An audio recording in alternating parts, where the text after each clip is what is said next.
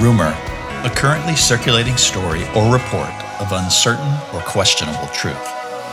This is Rumors of Grace, where I talk to people rumored to have found beauty and truth in broken and uncommon places. Well, welcome back to episode two with David Cassidy here in his office in Franklin, Tennessee. Welcome, David. Hey, Bob. Good to see you this morning. Yeah, we had so double much, dipping. Yeah, we're double dipping. We had so much fun on the That's first right, episode that I said we mentioned the second one, and we've gotten good response from the first one. And there was so much I wanted to cover about you uh, and ask you that after we stopped, I said I forgot to ask this, I forgot to ask that. So here we are again. So, if you haven't listened to episode one, please go back and check it out. We talked about your life, your upbringing, um, spending time in England, how you, different churches you pastored, and how you ended up here in Franklin, Right. Tennessee. Yeah. So, we got a lot of that out of the way, but what we didn't talk about was the many sides, the multi faceted diamond that is David Cassidy. Dear.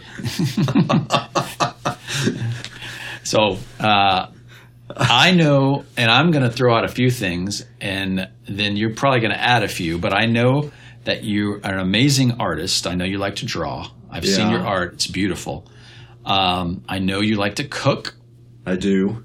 and I know you love sports, Yeah. soccer, baseball. Yeah. Um, I know you're a huge baseball fan. Um, is there It's all true. Have I haven't haven't covered anything? Is there any other secret hobbies that No. you excel at? No, no, I think those are probably the the big hobbies, especially uh, yeah, cooking and cooking and sports, and then sketching a bit on the side, just Okay. for fun. So, l- well, let's start. Let's start with the sketching. Where'd that come from? Uh, well, I, you know, I when I was a little kid, I was always drawing. I, I was fascinated by that, and I, I did some uh, oil painting lessons and things like that back when I was, you know, nine, ten, that sort of thing. Um, and I, I wasn't particularly good at painting, but I was okay with a pencil. And then in high school, did some more work. Went down to an art institute in Indianapolis. Used to drive down there on weekends and and uh, do some sketching. It's one of those things, though, and, and I had this great sadness. Really, is something I gave up for years. I just uh, How long did you give it oh, up? My gosh, you know, like thirty years. I just never um, could make time for it, and I- that's just a terrible admission. But because life was very busy, and, it, and it, it's not something you can. Um, well, at least I can't sit down and go, oh, well, I'll just spend a couple of seconds here on this sort of thing, you know. So to me, I, I see people who will keep little sketchbooks and they make little sketches as they go along, that kind of thing. Hmm. I'm not that. I'm, I'm just not wired up that way. I have to go. Oh well, I got to sit down and work at this, and so some, How long does it some take- of my perfectionist tendencies come out. How long does it take you to do a sketch? I've seen photos of that you've sketched from like C.S. Lewis and Yeah. Tolkien and others, and it's amazing. It looks like a photograph. The, the detail. I know you're probably copying a photo when you do it. Yeah, I draw. I, well, I, yeah, I mostly draw from photos Mm-hmm. uh, rather than live work uh, because of the amount of time for me it takes. I, I'm I admire tremendously folks who can do live. I did some in the past, but for me, I just it's almost therapeutic to sit down and say, okay, for the next several hours, I'm doing this. I suppose all all in, it's probably you know 10, 12 hours on a on a sketch, maybe over So you find or that relaxing. yeah, yeah, I find it real relaxing, very satisfying uh, to to get to the end of something and look at it and go, oh, well, that was that's that, that's pretty good, and that sort of creative aspect of things, you know, that it, it turned out all right. Anything besides drawing? Ever do painting or anything like that? Uh, I did some oils early on. I've done a little bit of watercolor, uh, but not that much. Really, it's that that to me feels not quite as relaxing. That feels more demanding. Mm-hmm. As it, it requires more. Right, It also costs a lot. yeah, more. it's, you just pick up some pencils and some paper. It's go. not expensive. It's a very. It's it's better than golf. That's great. have, have any of your works been published in anything, or is it just kind of No, for your no fun for your? It's just for fun. It's just for fun. I did not. I, I put up last year, uh, the- like the Lewis picture, just saying, "Hey, this was fun," you know. And then a bunch of people wanted it, and so I ended up selling several prints of that. Mm. But yeah, that's it. So Very interesting. But I, I like drawing sort of heroic f- people that to me are somewhat heroic figures, and so I'll, I end up drawing them. That's and great. Hollywood Hollywood figures. I like Really? actors. Yeah, I like actors and movies. How many have you done? Oh, Probably six or seven of Hollywood folks. No, but total. oh gosh, I don't know, maybe twenty. Like I said, it's it's a pretty recent pretty recent deal. That's great. I, I uh, and I tend to do it in winter months. yeah, when you have the time indoors and right. not doing That's, I'm just stuck inside, you know. So And if, is there a place if someone wanted to take a look at them, or is it just you throw them up on your blog from time to time? yeah, they'll end up there. Okay. That's I, I don't have anything just out there. Okay, and they can go to christcommunity.org and then get to your blog from Yeah, that. that's right. Okay. Yeah, Okay. or PastorDavidCassidy.com. PastorDavidCassidy.com. If Yeah. you want to read his blog and or see some artwork, Yeah, that's up there. It's up there occasionally, okay. and in recipes and, okay. Well, don't, and ju- don't complaining jump about ahead. complaining about sports teams and all of that. You know. All right, let's get to I cook- gripe about that too. Cooking. Is that your that's your other love? It's really probably yeah. That's my main. That's my main hobby is really being in the kitchen. So do you all the cooking at home? I do. Wonderful. Yeah, yeah, I do, and I love cooking. I love everything about it. I think it's deeply theological. I call that my all my cookbooks. I call that my practical theology section. So- Okay. well, let's dive into that. Why do you see that? well, I think the whole Bible is a is a is a feast, Mm-hmm. right? Uh, it's com- it, it, God's word itself is compared to bread that we eat. If you go into a history of bread, even it's it's very deeply uh, theological. But but the Bible itself opens with feasting. It assumes we're hungry people. So we have these people in the garden. God says, "Hey, see everything? You can eat all of this." Mm. So the very first thing that is acknowledged about us is that we're hungry and we're omnivores. So here's everything. You know, Mm-hmm. Right, right. Just don't eat this. Right. But of course, what do we do? We go to the wrong restaurant. Right. so we we eat the, exactly what we weren't Right. supposed to eat, and so we fall Mm-hmm. into uh, deep, deep sorrow and perdition through an act of eating. It's no shock then that it is through acts of eating and drinking that we are brought back. Hmm. So, uh, uh, Exodus uh, comes through a Passover feast. Gather your family around the table, eat this feast. God is acting, and then Israel goes free. And they, uh, as they worship God, uh, He feeds them in the wilderness as they're going through the wilderness. Right. But even for their whole future, their their whole year is marked out by various feasts. Get to Esther, uh, they're rescued by feasting. The whole story is built actually around 5 mm-hmm. particular feasts.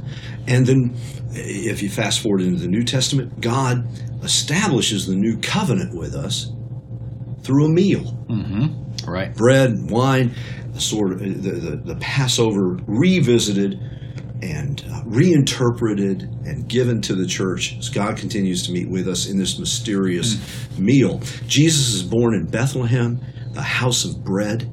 And when he's born, he's laid in a food trough. So, from the very first moments of his existence, he's identified with food and grows up to say, I'm the bread that comes Yeah, down out good. of heaven.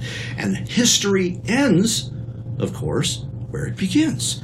Uh, you know, it ends with this blessed are all those who are invited to the marriage supper of the Lamb. So we're back to feasting. Jesus said, Blessed are those who will sit down in the at the table with Abraham in the in the kingdom. That's great. So we could yeah, you can go for a long time on this kind of thing. It's a lot of fun. So I think there is something about when we eat and we share of sharing life together with other people. That's why we say, hey, well, let's meet for a cup of coffee, or let's mm-hmm. let's meet for lunch, or something. Why do we do that? Well, we do that because we understand that in eating together, there's a sharing of life together. Mm. It's just part of who we are. And then if you're involved in the production of food, you know, raising it up out of the ground and har- cultivating it, harvesting it, and then preparing it. We don't just, uh, though sadly we, we, we often do just kind of consume things. But if you actually uh, uh, present something to, to someone, you understand that people eat with their eyes first. Right. So it's not only has to be something which is nourishing, but it has to be beautiful. There's something about who we are as humans which responds to beauty Yes.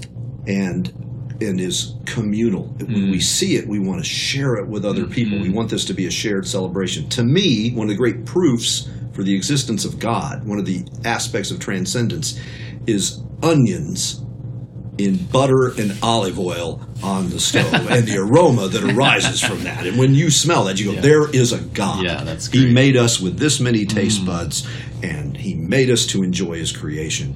And and we were destined for feasting. That's wonderful. What's your We- we- favorite? yeah. What's your favorite thing to cook?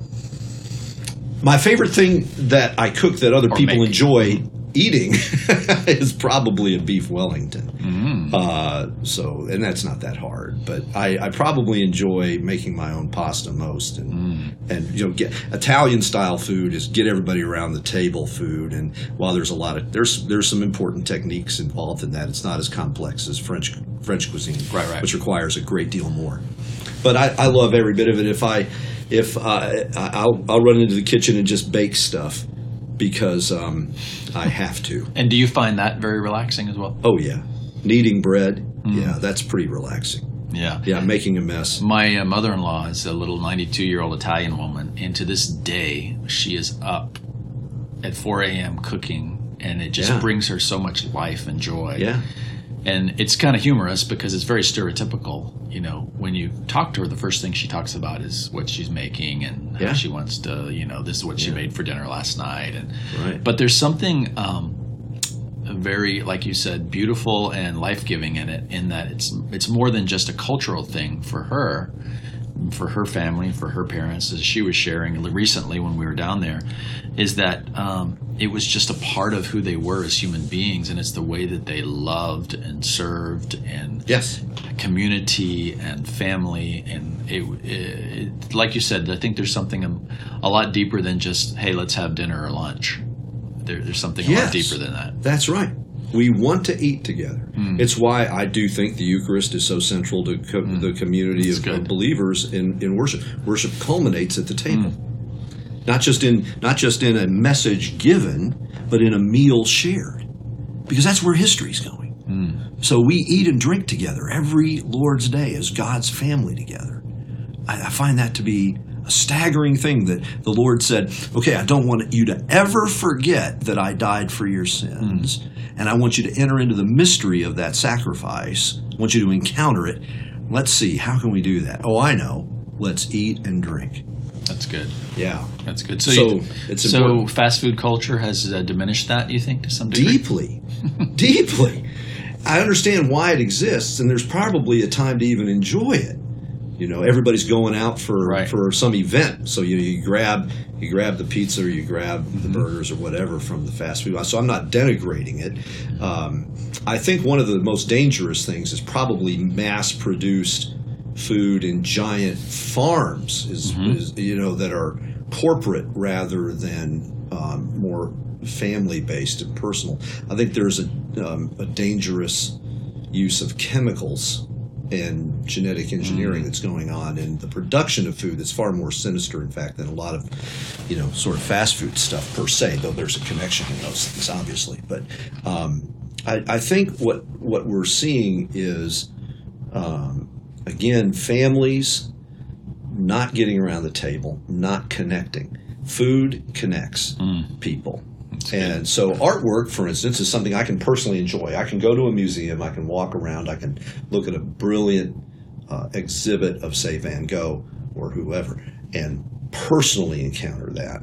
I don't need to encounter that with you know four or five other people, but you know, eating alone, that feels depressing more often than not. right But if we, if, so food's more about connecting with other people. There's something about that that brings us together. So one of the aspects I think of a disintegrating family culture is the fact that we we don't we don't eat together as much Hmm. as families. Um, so I would I, that's why I don't denigrate fast food. Not everybody has time to Sure, prepare, of and so course. some so it'd be better to buy the pizza, get around the table Right. together. right sure Yeah, yeah. sure But if you can get in and prepare it, yay. that's great okay baseball Yeah, baseball. Well, I, sports are a microcosm of our our lives, and we we when we watch something at that level, say professional, at a professional level, we're seeing a, a, an exhibit of excellence and beauty. Again, I keep coming back to beauty.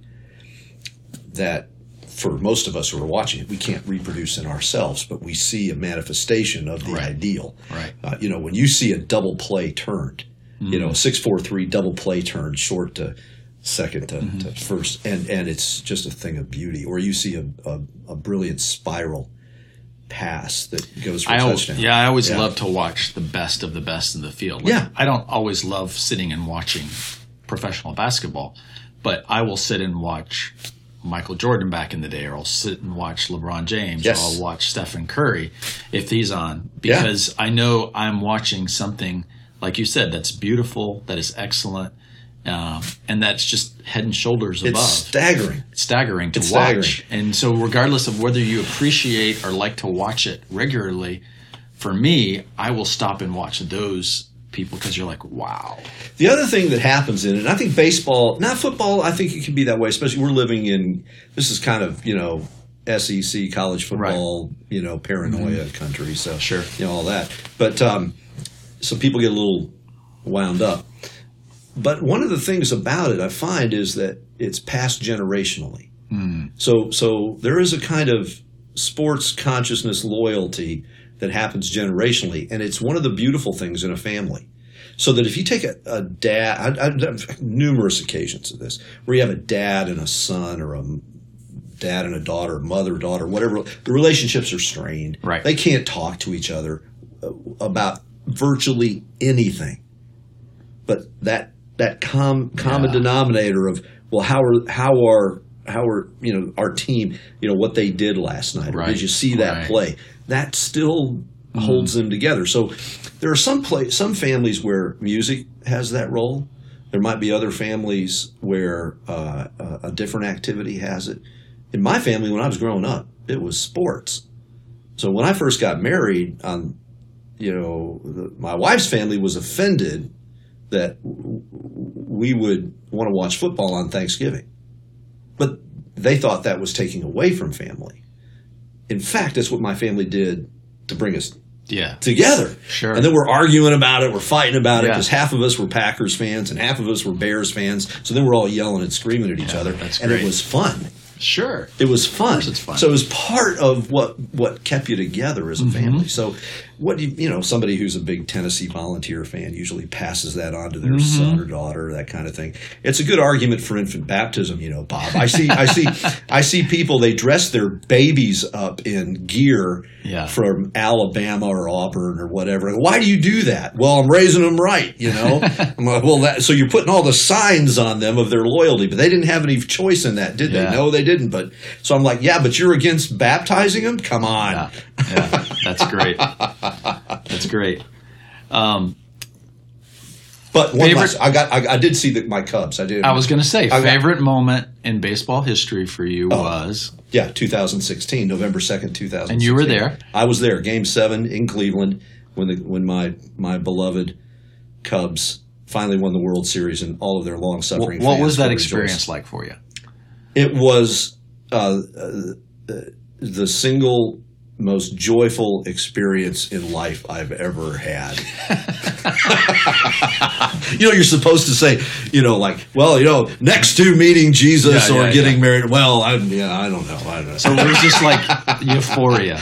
yeah, yeah. It Were was. you crying? Oh yeah, yeah. I was crying. Yeah, I was crying, hugging, hugging people I'd never meet again in life. You know, I was there with, you know, it was in Cleveland, so it, you know, it was a lot of Indians fans too. Right. God bless them all. I hope they win one too soon. And um, but I mean, I was there with probably there were probably 20, 25,000 Cubs fans in the stands that night, and uh, so yeah, you know, we were just going nuts, and then wandering around the streets of Cleveland until three in the morning.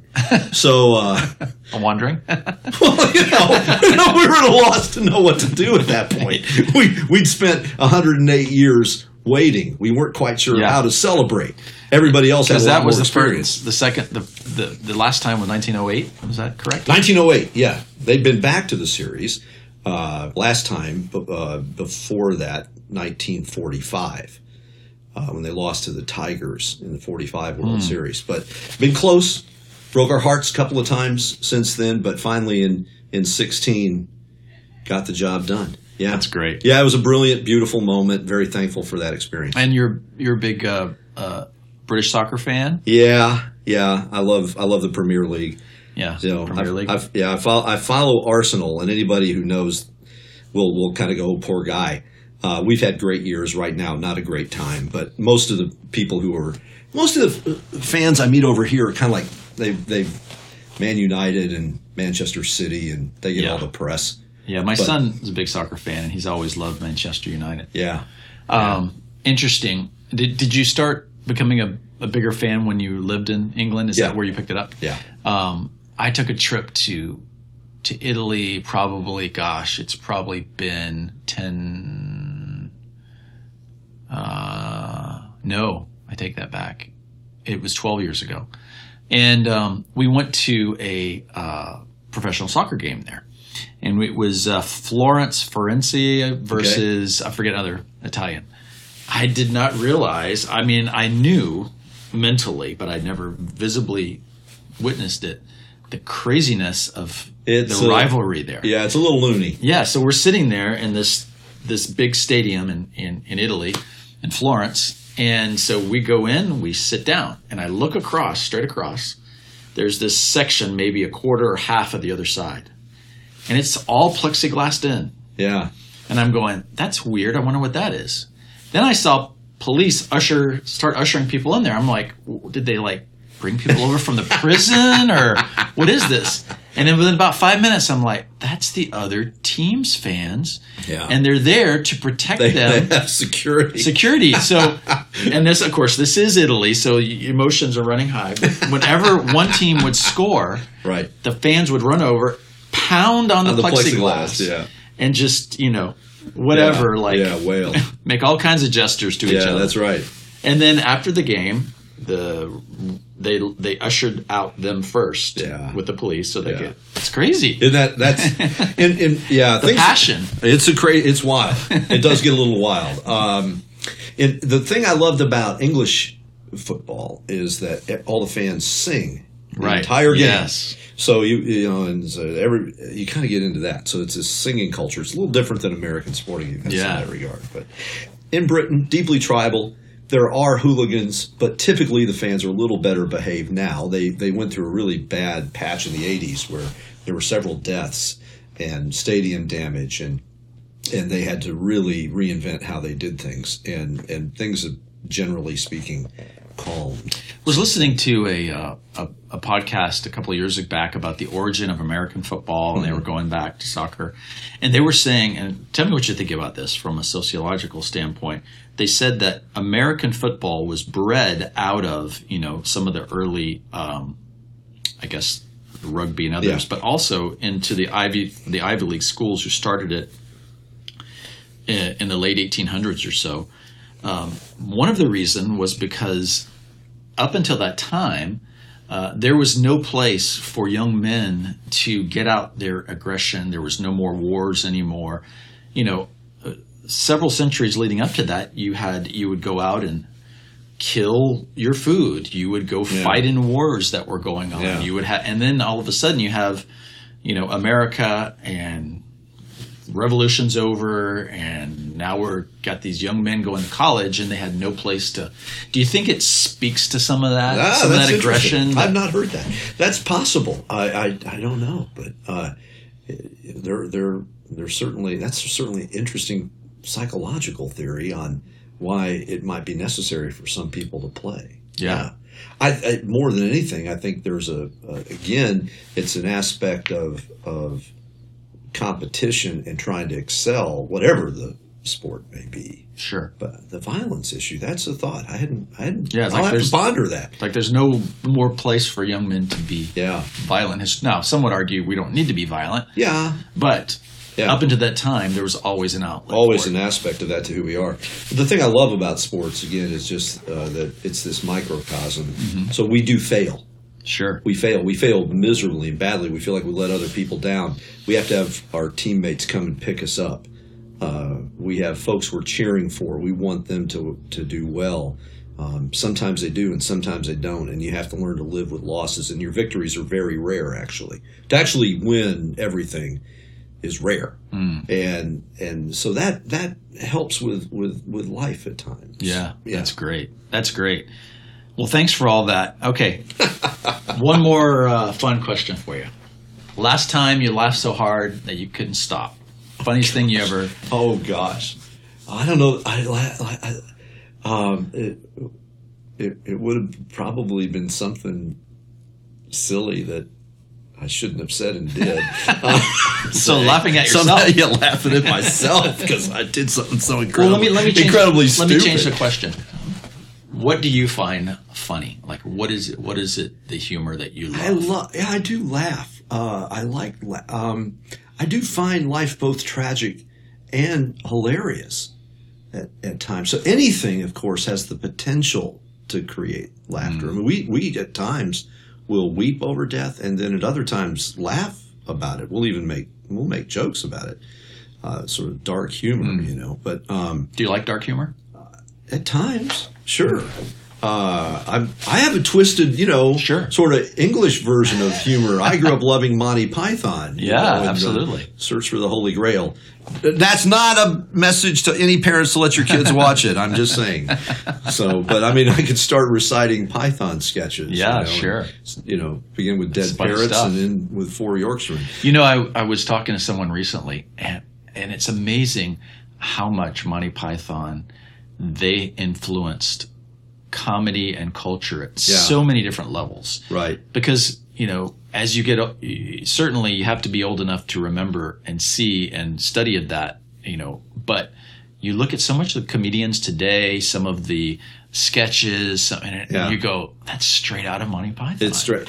So British humor tended to be much more intellectual uh, in its nature, much more based on wordplay and and historical exaggerations. American comedy tends to be much more physical and slapstick, just different mm-hmm. aspects of it, but of, of things that make us laugh. Uh, both of them appeal to the hum- humiliation aspect of who mm. we are as humans. Mm. So the thing about comedy is it makes us more deeply aware of our brokenness. yes, And, and a so good comedian will do that. a good comedian will do that and by being transparent about who he or she is in their worst moments. And that helps us feel more in touch with the, the reality of who we are and we can laugh at ourselves more effect more yeah, and, and we're healthier. If we can, Right. if you can't laugh at yourself, you know, if all you can do is laugh at other people, then there's something deeply, deeply troubling about Yeah, a good comedian will say and talk about things that all of us know and experience, but we're too afraid to talk Too about. afraid to talk about. Right. So that that's one of the reasons why there can't be many boundaries on comedy, uh, and why some people find many aspects of it offensive. I get why they find it offensive, but it helps us deal with with the sad realities of who we are. It's also why many com- comedians are. Yes. They they've wrestled with with terrible things like depression Sure. in deep ways.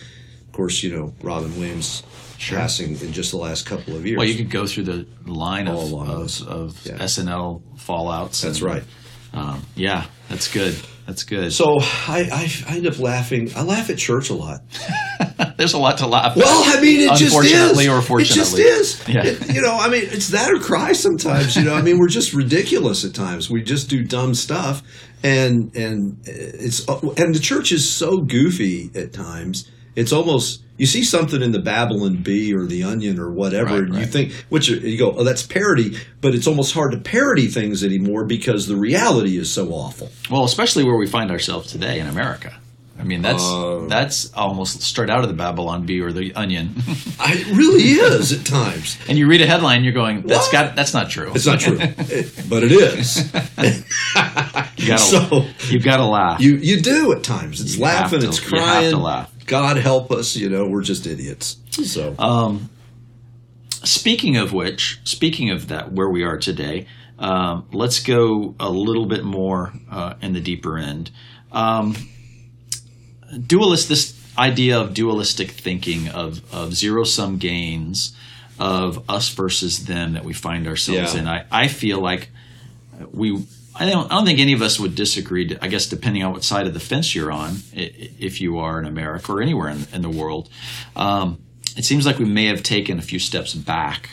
Uh, everybody is angry. Every you know, you get on social media, you watch the news, you watch what's going on in, in, in Washington, and you feel like everything is so has to be so black or white. Everything we're going to put a stake in the ground, and if you're not Republican, you're evil. If you're not a Democrat, you, if you're a Democrat, but uh, I believe that life is so complex and there's so many complexities. To deny those complexities in any given situation is not to really mm, admit or be in touch with what's real. Uh, so you reduce it down to just two answers.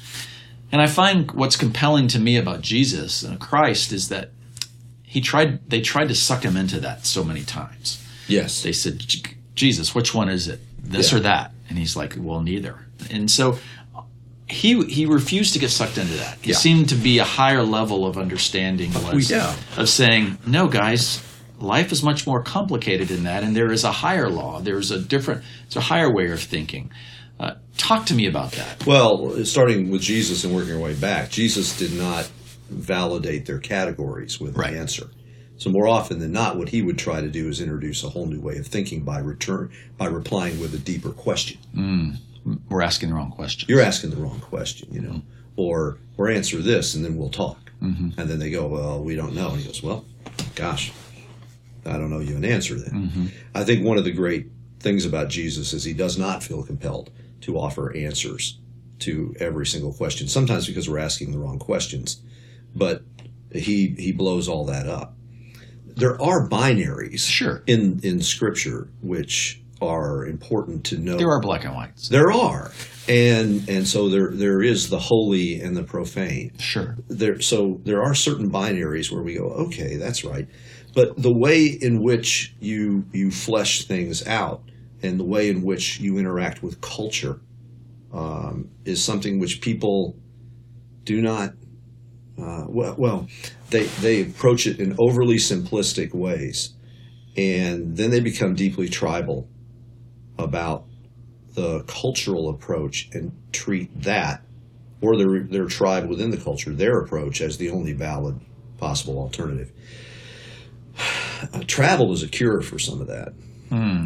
Talk about that. Well, if you let's say you're you know an evangelical believer in the upper South, and and um, maybe you're you, you would consider yourself politically conservative, say on economic policy, but and you're a you're a good Calvinist, you know, you hold to the Westminster Confession, and then you travel to Scotland, and you meet somebody in Scotland who's an evangelical Christian who holds to the Westminster Confession, but is a member of the British Labour Party, and uh, believes in a in democratic socialism and thinks capitalism is is threatening to the life and health of the community. And suddenly you discover that oh no wait a minute my political conservatism uh, and his political uh, uh, democratic socialism um, may not have a meeting place, but here we are both uh, in theological agreement. And, but how can how can that be? And and if you learn that, for instance, then you suddenly realize, well, now wait a minute. Um, back where I, I live, could I not have the same kinds of fellowship and agreement with people who see things differently than I do on economic policy or something like that? What would that look like? Well, let's take take something like national health care, just just as a for instance. There are some people who would view uh, national health care, if it, if it existed, single payer health system or something like that, as a, a terrible inroad that would happen in, in the country. You know, that's that's just awful. Um, other other people would say, well, that's just the greatest thing ever. Here's the real problem. The real problem is when people baptize either position, and they go, well, if you're a Christian, if you're a real Christian, then you would think this Right. about the way national health care is supposed to work or mm-hmm. not exist. Or try to pull out a Bible verse to support it. But that's right. So one of the problems with, with this, you know, this recently happened with Romans 13. You know, be in subjection to the Right. you know, governing authorities and so on. As long as it's your your political party. Well, y- y- there's that, and and then while we would we would note that there are there are well, see constitutionally in the United States, where's the authority? Where is it? People. Yeah.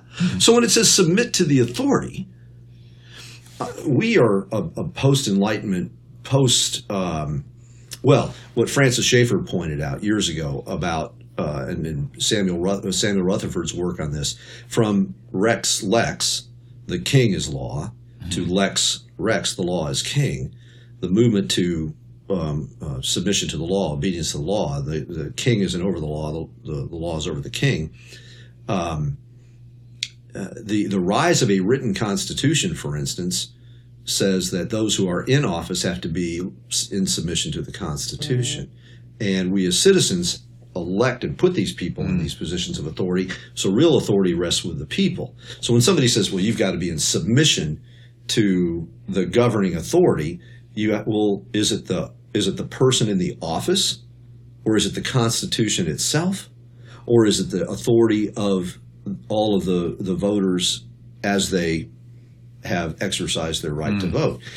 And and that's an, all an interesting debate. But the point that I'm making is that to take Romans 13, which is written in the first century Roman Empire, and lay it like some kind of uh, uh, plastic over the 20 early 21st century and say it's it's a quid pro quo is a is a deeply uh, deeply troubling way to handle scripture. Yeah.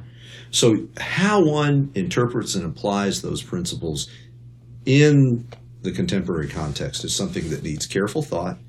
It needs careful exegesis, and it does not work the same here and now. Doesn't work the same. The truth is the same, but the application of the truth is not the same here and now as it was there and then, nor is it the same here and now as it is here and now in in uh, Botswana.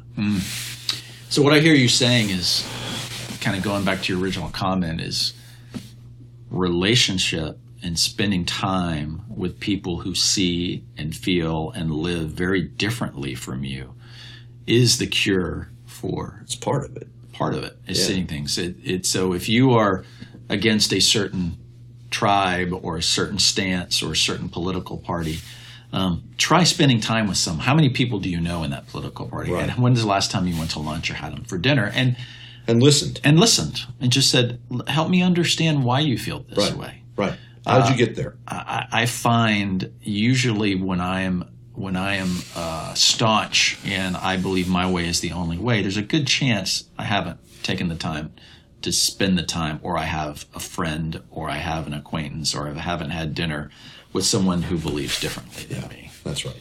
That's right. So I do think spending time with people uh, across Traveling, uh, traveling is is will help a person with that. living in a big metropolitan city. That can help people because you inevitably meet people in an urban environment who have come from a different kind of background. And typically, urban environments have a much more open idea about uh, divergence um, and then, than, than smaller communities. They're able to con- contain it in ways that are uh, energizing and creative. So those that that can that can be there too. I'll, I'll suggest another thing: arts. The arts, when whether it's the culinary arts or or visual art that you you Film, encounter, yeah. or music, mm-hmm. music that, that that we listen to. Because there's a transcendence about it. There is. So if you if you see a painting by someone that moves your sensibilities, the first thing that you're asking isn't, well, I wonder what their political views were. Right. You're, you go, well, I have a deep appreciation for what this person just offered me. I, I don't know what Lin Manuel Miranda's uh, political allegiances are. I mean, I really don't, and I don't really much care. I do really like Hamilton. Um, I thought he was pretty good uh, in Mary Poppins Returns. Right. Right. yeah.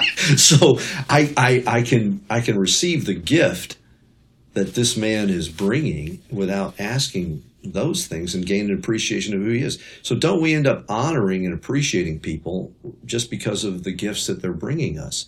So so we find then deeper common grounds hmm. that we have with each other. So art is another way.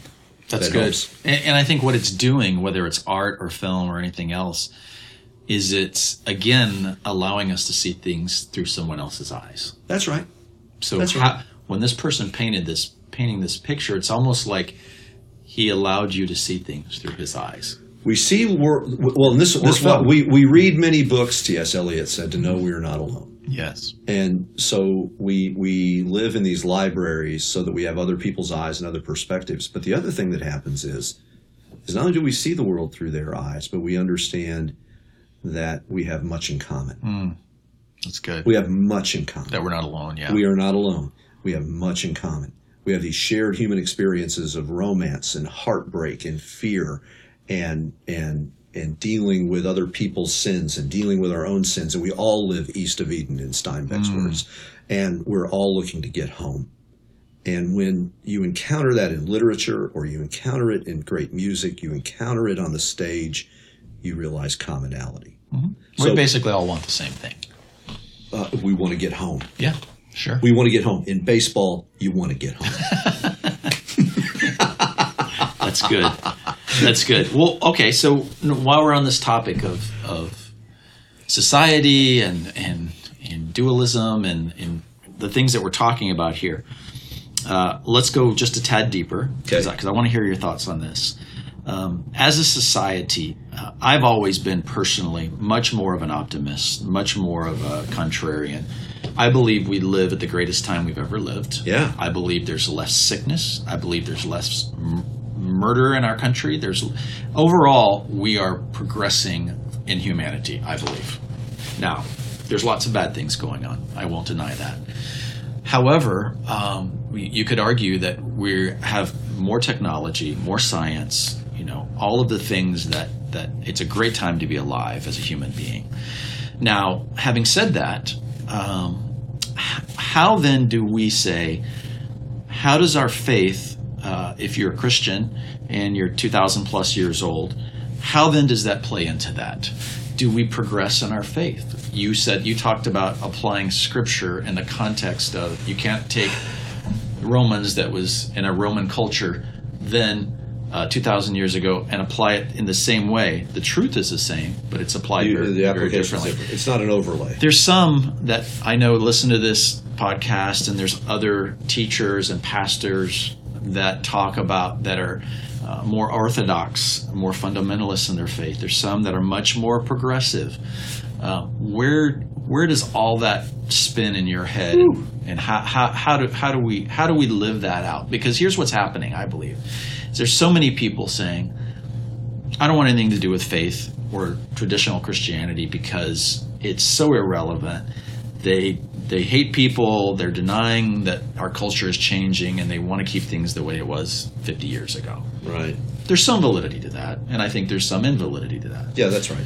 So, where do you stand on all that? There's some people who don't want to have anything to do with the gospel, anything to do with the church, because they don't want to have anything to do with the gospel, anything to do with the church, and that's a fresh new excuse for them to make. Absolutely. So there's there's that, you know. So we have to be aware. This has always been been true. Uh, there's other aspects of this where we'd say, well, you know, we've done a pretty good job of living up to the bad reputation in some ways. So that's that's equally problematic. Look, uh, I think this is important for us. We have to be firmly orthodox in our faith. We have to continue to to find ways of communicating that faith in a changing world. So the core of, of the Christian message has never changed, and it can't. Uh, the, Which gos- is? the gospel of Jesus Christ isn't going to isn't going to change. Christ crucified, offering His life for for ours, and rising from the dead to be Lord of all. This isn't going to change. Uh, when people do try to change it, they can't change that without undermining it. It's why Paul said, "If I don't care if an angel shows up mm-hmm. and tells you a different gospel, anathema. It's got to be correct. That just can't be." So here, here's the unchanging reality within the changing culture in which you live. So one of the things I think we have to be aware of is that we are standing where we're standing geographically and culturally. And so we might be the beneficiaries of advances in technology that other parts of the world don't yet enjoy. Yep. Though they're, they're Good certainly. Mhm. you know, they might not necessarily say, gosh, it's the best it's ever been from a technological standpoint. I think, secondly, we have to recognize that technology has pluses and minuses. So my smartphone and Google help me a whole lot, but it could also get in the way of of time spent with other people if I have some kind of addiction to always looking at the screen and I can't put it down and just spend time in conversation Sure. with folks. So there's pluses and minuses to technology. So we need to be aware of the dangers that are associated with them. But let me give you an example. Yeah. Uh, this is a simple one. Um, over the past hundred years, science has pretty much proven that the Earth is more than 10,000 years old. Right. And there were those that have say, no, that's not true. The Bible Yeah. says it's 10,000 years old. Yeah. Now, I have no problem, and I don't think you would either, to say, it doesn't matter to me if it's 10,000 years old or a billion years old. God created it, and how that time span doesn't really affect. And I can see science fits beautifully, and I think there should be a, a ebb and flow of science and faith. It should mix. You know, faith should prove science, and science should prove faith, and vice versa. Now, I know that doesn't always happen, but there's an example. Okay. Well, they well. Okay. So the relationship between faith and science, I think, should be deeply complementary. Absolutely. though they speak to different aspects of reality. If creation, the created order, created order is a faithful witness to God's nature, then it should be entered into and studied and allowed to speak. And one of the things that science does, whether it's paleontology or, or geology, is allow creation or astronomy, is allow creation to speak. If I get images back from deep space, I'm seeing the glory of God. That's what Scripture right. says I'm seeing. I'm seeing a testimony to the glory of God. Uh, so, so thank God for the scientists who are launching that technology into space that are giving me a, another testimony to the glory of God. So there's a complement, uh, complementary nature. There is this kind of false dichotomy that people of science can't be people of faith. Yeah. I don't accept that. I don't accept there that are many examples that demonstrate that that's not the case. But when people make statements that undermine the credibility of the scientific enterprise, they're not doing anybody any favors. Mm-hmm. Because some of the very people who would make these kinds of statements undermining the scientific enterprise would then quickly turn to a medical doctor for for surgery, which is based on research, which is based on the very science which they've been undermining in other places. So that's folly.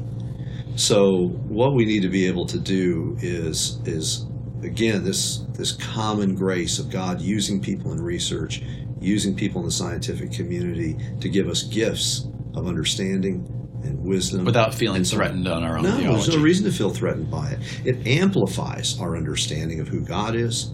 It amplifies our understanding of what Scripture says. It doesn't subvert it. It amplifies. I believe uh, I know St. Francis said things like this, and, and Bonaventure, and, and even guys like Richard Rohr or whoever have said, you know, God wasn't silent for the thousands, if not millions, of years before we had Scripture, Right. and He wasn't sitting on His hands doing nothing. Um, so you know, it's like that passage in Romans where it talks about before there was a Jesus, creation was the Bible. Before there was a Bible, the creation. Yeah, before spoke. the incarnation, before before before God makes himself known in flesh, he's revealing his invisible attributes, Paul says, through those things. Mm-hmm. And he hasn't God stopped. No, he hasn't stopped.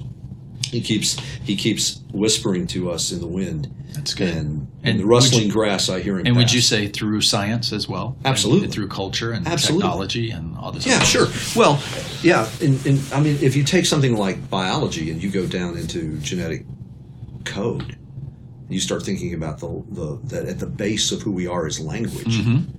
Well, why should that shock us when in the beginning is the word? Mm. So there, there's I don't I don't I'm, I'm not threatened by that. I'm I'm astonished and made a deeper worshiper by the fact that at the very core of who we are is a word is language. So all that he does is born of love because he is love. And uh, the second person of the Trinity is eternally God.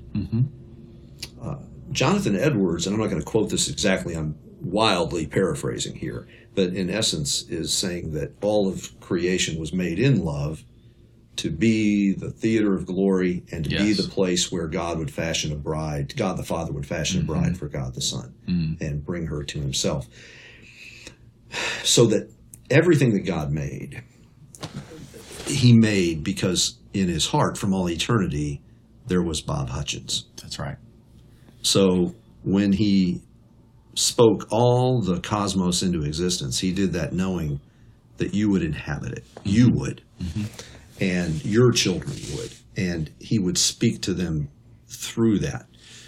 But it wasn't just a utility, a, a sort of amplifier. It was a demonstration of his majesty and glory and that would prepare us to behold his beauty and long for his mm-hmm. beauty to to be part of the fellowship of, of, of the Trinity forever.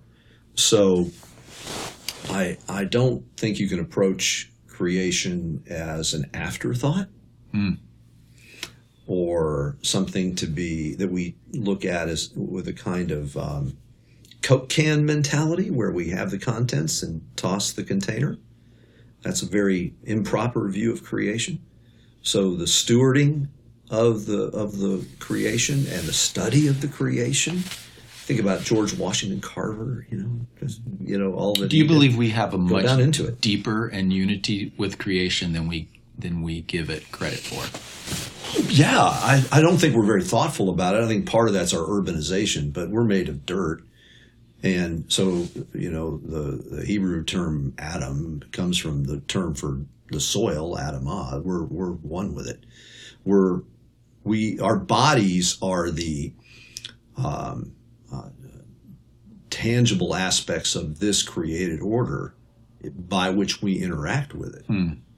And, and so we we're very much a part of this creation. Like dust We- we were created, dust we shall to return. dust we return. We don't if to to to to to damage the creation is to damage ourselves ultimately. To destroy creation is ultimately to destroy ourselves, and that's why all the concerns about um, e- eco- e- ecology and global warming, and people can have all kinds of debates about the validity of various positions on that. But th- this truth remains: to damage creation is is is to uh, vandalize God's handiwork and is to threaten the demolition of humanity because we're part of that created order. That's good. That's good. Last question.